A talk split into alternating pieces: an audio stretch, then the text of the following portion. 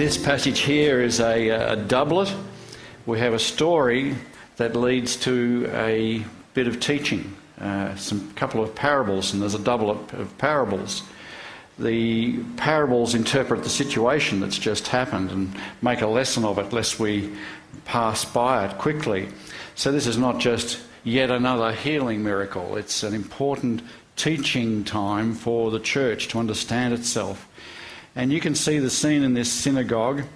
Uh, and Jesus, we don't know which one it was and which Sabbath it was, but Jesus was teaching there. And uh, lo and behold, it sort of says, it was quite obvious there was a woman there that had a disabling spirit. And I've heard of stories like this today in the mission field in Philippines. A friend was talking about this same sort of spirit. A disabling spirit, and this is typical of Satan, he likes to distort the human. The high point of God's creation, he likes to weigh down and oppress. And this, this woman is bent over by the direct ministry of one of his uh, minions. And she's been like that, oppressed for 18 years, can't straighten up. She'd be known to everyone, everyone would recognise her. And uh, in the middle of that uh, synagogue service or whatever it was, uh, Jesus sees her and he takes the initiative. She doesn't ask for anything, she doesn't ask to be healed. She, he sees her and he takes the initiative and announces that she is now free from her disability. And when he laid his hands on her, immediately she is made straight. She's reintegrated into the human community with dignity. That's the picture we have here. She is uh, back where she belongs, not as a uh, person who's subject to malevolent forces.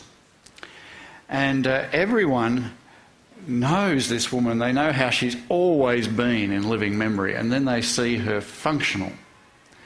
And so the whole synagogue is aghast at this, and uh, she gives praise to God for this. It's a wonderful moment. She glorifies God. I bet that wasn't just, a, well, thank you, God. I, bet she's effulgent with praise. And right at that time, I think something horrid entered the thoughts of the synagogue ruler.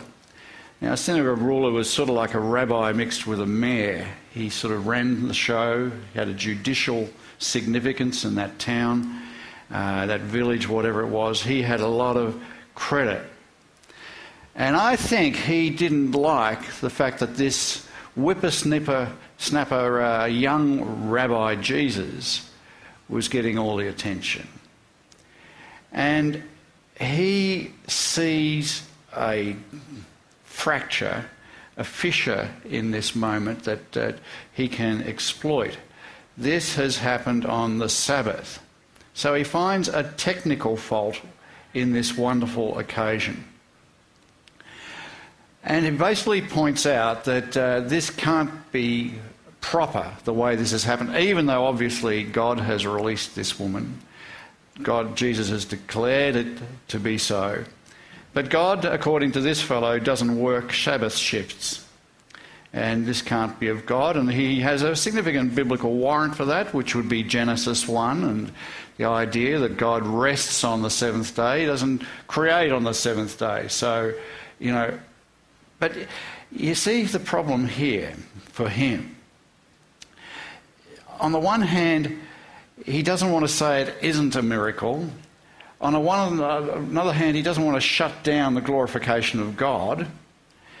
Uh, on another hand, he doesn't want to take on Jesus and debate the point because this is a public setting and he could well lose and then lose all his honour rating, all his credit stock in front of people. He could be severely embarrassed. And so he zeroes in on the weakest link, the woman. And he attacks her, did you notice? not Jesus. And he says that you could have come any other day of the week. You know, this is not the time to come. You shouldn't go about knocking on heaven's door on the Sabbath, where God is taking his rest. Not now. Now, it's not a strong argument, it is, is it? because heaven has declared its heaven's self through this action of glorification. It's not really going to stack up very well, but he had to find fault. It wasn't proper. But God's saving action is God's warrant for this being to be proper. At which point Jesus sees straight through it and cones in with an immediate rebuttal. He actually calls this hypocrisy, two faced note. You know, he says, You guys, you work and justify it on the Sabbath. You have a, an ox or a beast or a burden, it'll be tied up. This woman's been tied up. You don't hesitate to loosen it, redeem it, on the Sabbath. That's what, what you do out of compassion, so it can eat. On your way here, probably half of you did that. That's this morning. Loosened your beasts so they wouldn't be fretting. And here we have not just a beast, but a daughter of Abraham, a member of God's covenant people. And it's, it's, you're finding fault that after 18 years, I have loosened her. What hypocrisy. I think Jesus would not have been, oh, really? There's nothing Anglican about Jesus here. He's just going for it. And he, he hones in on this fellow. And that could have been the end of it a big slap on the wrist, and the service is over, and bad feeling. But Jesus sees here a deeper issue. It's, a, it's something that could really affect the church into the future, and so he gives this doublet of two little parables to interpret what he's just done, lest they forget. And so these are for us to take these principles away. And he tells these two parables. You know them so well, but you may not know them in this form because they clear in a more simpler form elsewhere.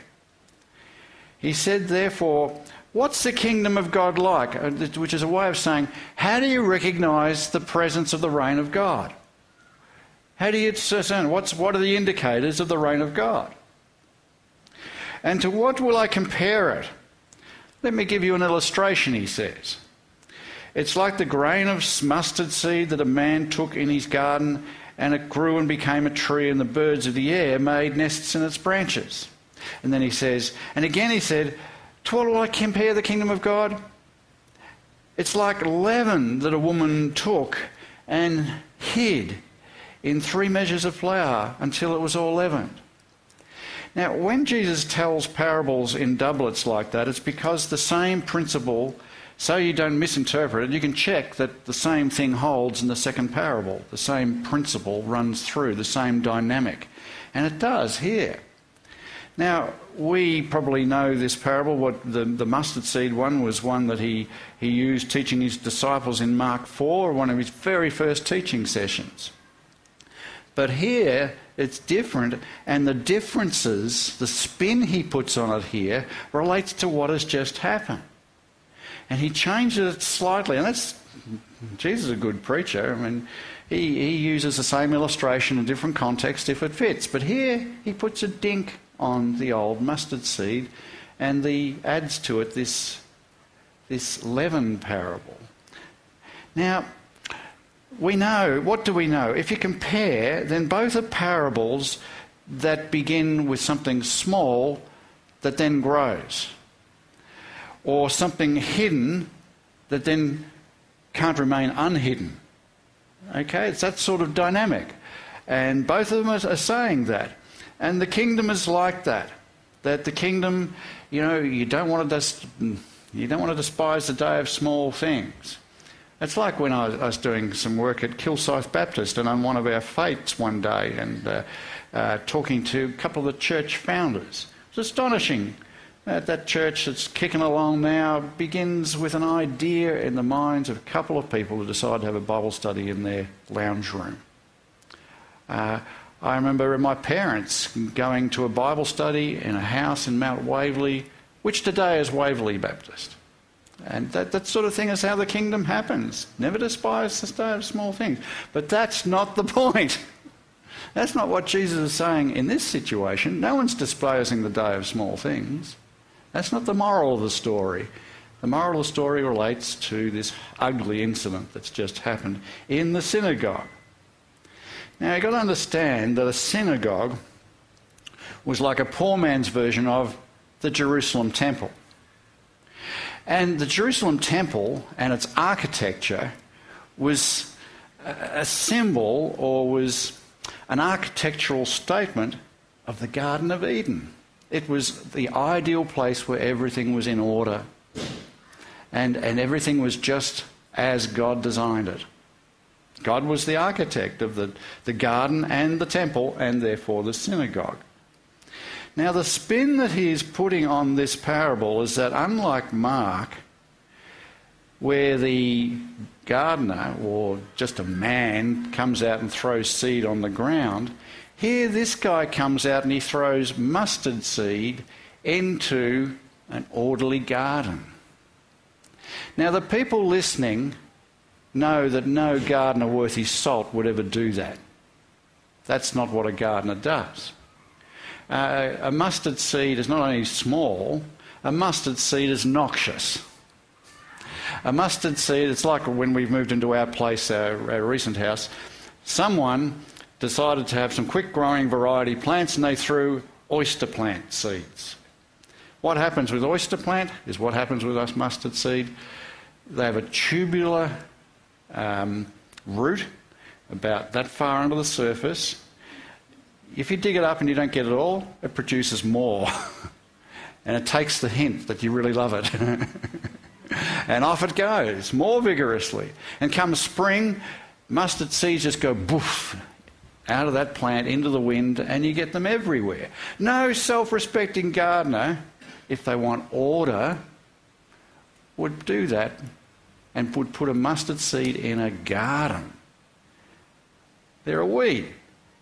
And Jesus is saying, you can pick who the gardener is. You can pick what the garden is. The gardener is God, the garden is Eden, the garden is the kingdom as God wanted it. But Jesus is saying, that's the new garden. It's full of noxious weeds. Wonder what the noxious weeds are. And if you're not getting that parable, he runs on to a second one. And he goes on to a woman who doesn't know where to put her yeast. Now, yeast is valuable. You need it if you're going to cook bread and buns and what have you. But you don't want it all the time. But you've got to find a place to store it. Guess where this ninny stores her yeast? She goes, I've got three buckets of flour, about a kilo each. I'll put a bit in that one, a bit in that one, a bit in that one. I've stored my yeast. now what? Now the flour is impure. Like even the Apostle Paul sees yeast as a metaphor for sin. And it, it, right the way through Scripture, yeast is not something that you want in the flour.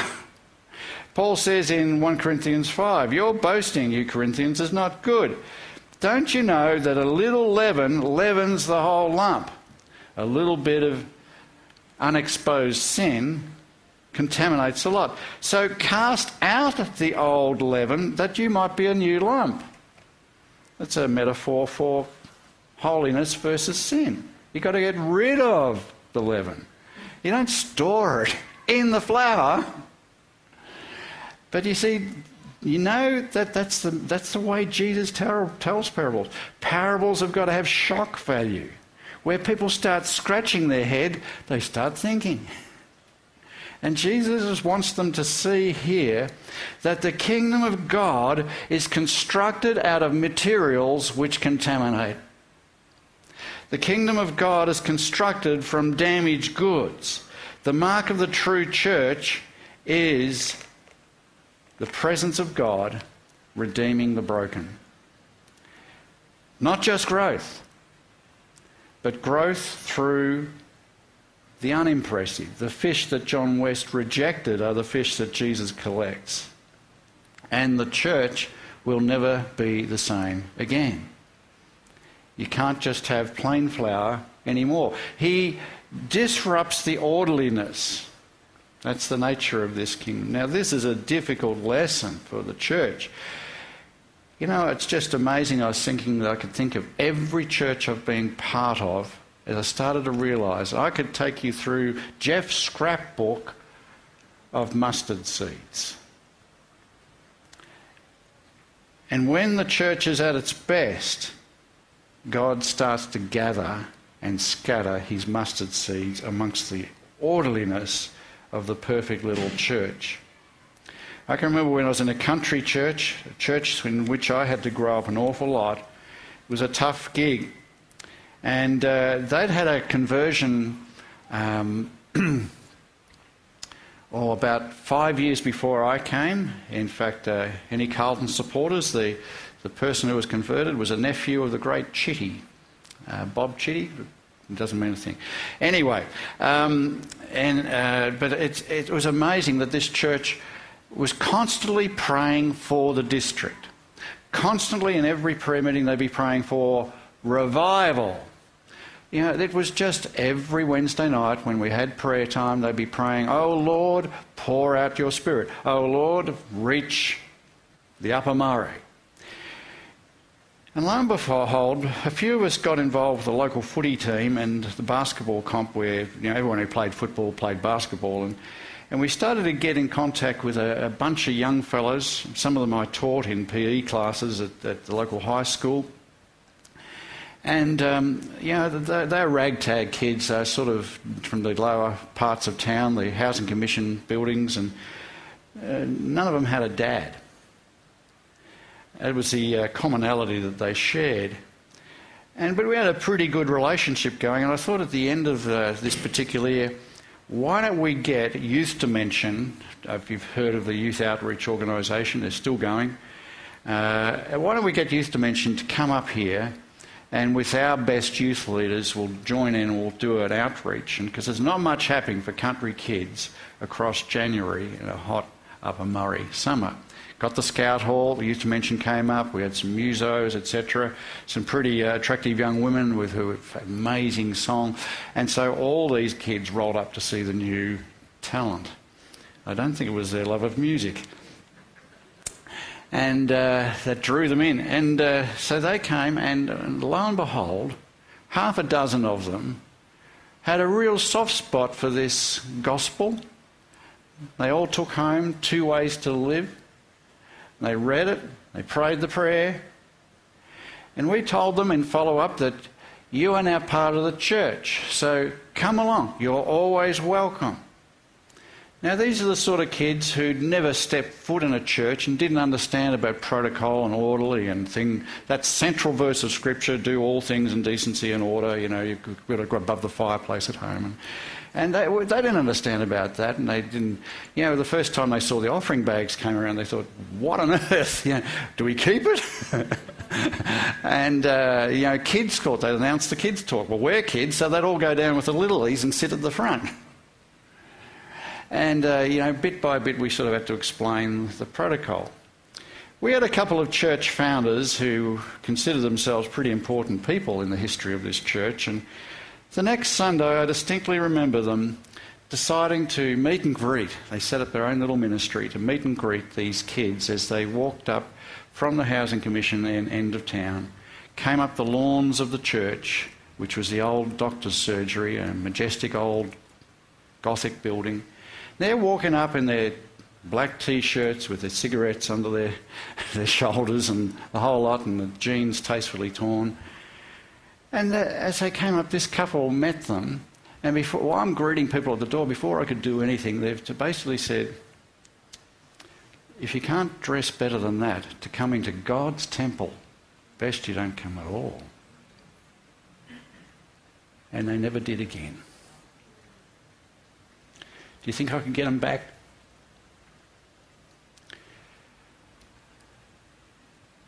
We went into church that day and we sang, Who is on the Lord's side? Who will serve the King? Who will be his helpers? Other lives to bring. It's hypocrisy. It's a tragedy when the church doesn't understand that the kingdom of God is constructed from these materials. Who'd have thought it that these kids the Housies would want to come to church. It's a miracle in our midst.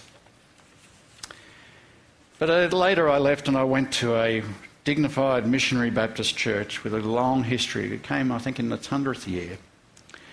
And, um, you know, again, we, we prayed not just for revival, not just for the district, we prayed for the whole world. We had the map with the, the red wall and the pins, and, you know, we even had someone in Greenland, you know, it was, there it was. And uh, uh, I don't think that, that, we did actually. I think the youth group had put the pins in Greenland.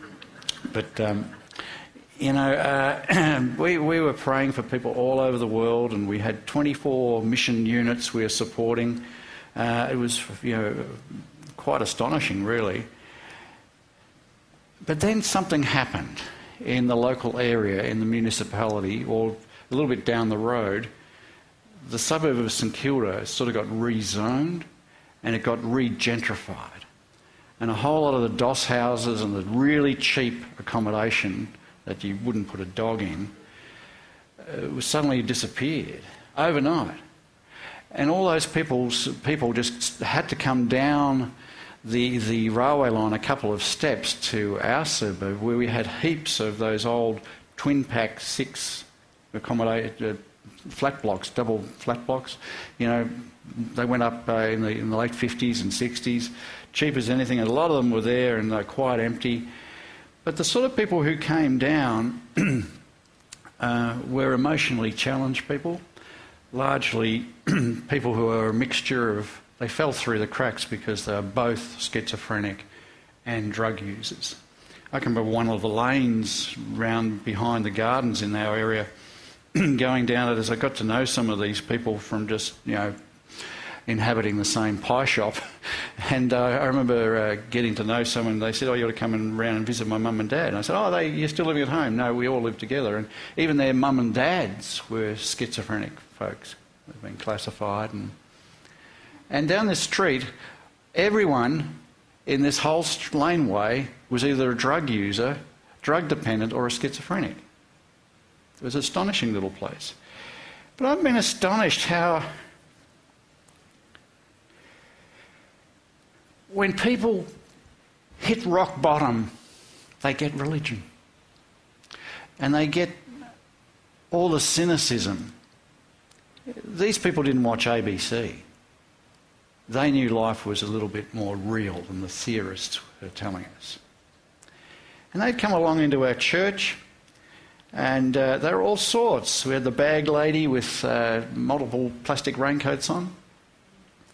We had a fellow who I'd known at university who'd got out of prison because uh, he'd had a psychotic episode and hatcheted his parents to death. I'd be preaching like this, and I had to make sure I would never use rhetorical questions. I wonder why Jesus did that, because up they'd pop and say, Oh, I know! and it's hard to get the service back. and I had, it was fascinating at that time. I remember after one of these days, and I just thought it's extraordinary. We've got a new ministry happening on our doorstep here.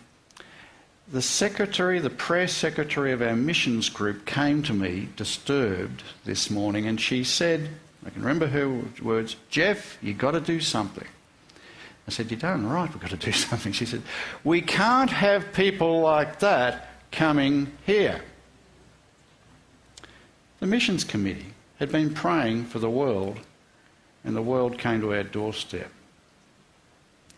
And then she couldn't see that that was a miracle that people like that would want to come to a conservative missionary church. It was a miracle of grace. And then one Sunday, we used to preach in the middle with the aisle, just like here. And we had these two swinging doors at the back of the church made out of glass. Who was the architect who designed that? you know, it was deadly. and uh, and uh, all of a sudden, these doors are thrust open, and this woman who I knew uh, and who was quite disturbed had a very uneven gait and was always tilting with her mixture of substances. And she started walking. She'd never been to a church in her life, and she started walking towards me. I was the only person in the building she knew, and she started walking towards me. And I thought, this is interesting. I think I'll just wind this sermon up a little early today. And she's walking towards me and starts yelling And I couldn't quite work out what she's saying until she got to about where the cameras are here, and she said, I've lost my baby. I lost my baby last night. She had a miscarriage. And then she goes and she sits, we had our musicians always sat on the front pew. She goes and sits straight on top of these girls. Doesn't even notice. And they're all, you know. And she's tears running down her face. And I thought, that's a miracle.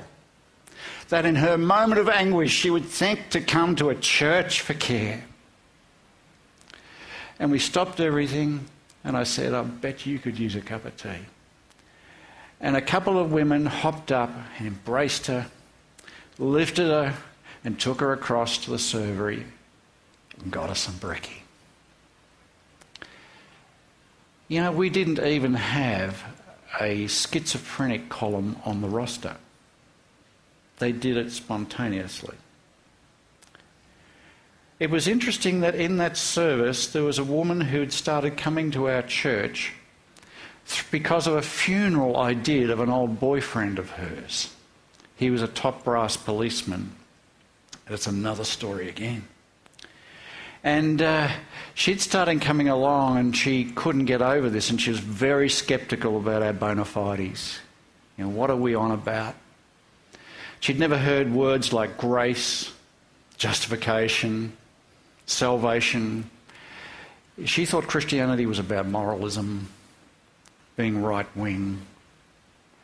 Didn't understand any of that. And then one day she's sitting there. She saw this little enacted parable. It wasn't a month later that that woman was baptized in our church. And when I asked her, what was it that finally made the penny drop? It was that she could see with her own eyes that our faith really was real because it was a reflex action to the unlovable, to the damaged and the forgettable. She was not impressed with the quality of our musicianship, which was superb. With our skits or with my sermons, she was impressed by 3D Christianity that she had seen. She wrote articles in The Age. She was a Brighton socialite. And then she herself became a mission to all her socialite friends in Brighton. I can remember being taken by her in her leopard skin attire, gold lame shoes, to a soiree for her art critic friends. And she just clapped her hands and stopped all the stuff and all the people holding their little wine glasses and she said, Excuse me, I'd like to introduce you to my pastor, Jeff. Now, as you know, my daughter thinks I'm a proper. There's another word. And. Uh, but I believe I have changed. Now, Jeff will explain why. Go, Jeff.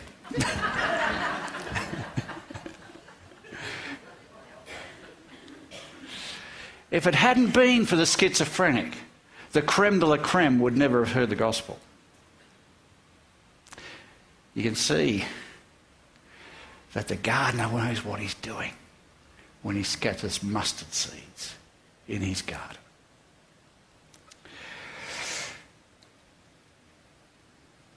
We've got to ask ourselves in our hearts are we ready for him to scatter his mustard seeds in our midst? In fact, there probably are some already because it's His desire that we be that sort of church that takes those who are distorted by Satan. My goodness, his work is real in our society today. And he stands them up again with dignity. That's when you know you're in the presence of Jesus. We just simply be, need to be ready to recognize the moment.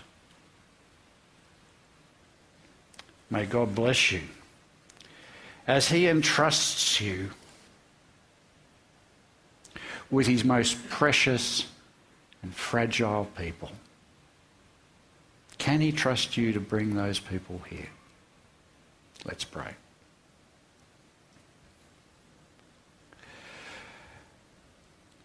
Our Lord and our God, we thank you that we are the same, made of the same stuff as these people. But we also thank you that you are the same Jesus Christ today that you were in this incident. And Lord Jesus, we don't want to be just a successful church in terms of the stats, in terms of being able to balance budgets, in terms of the architecture. But we want this to be the sort of messy church where people really get helped, where they get saved, and where they get established in the faith.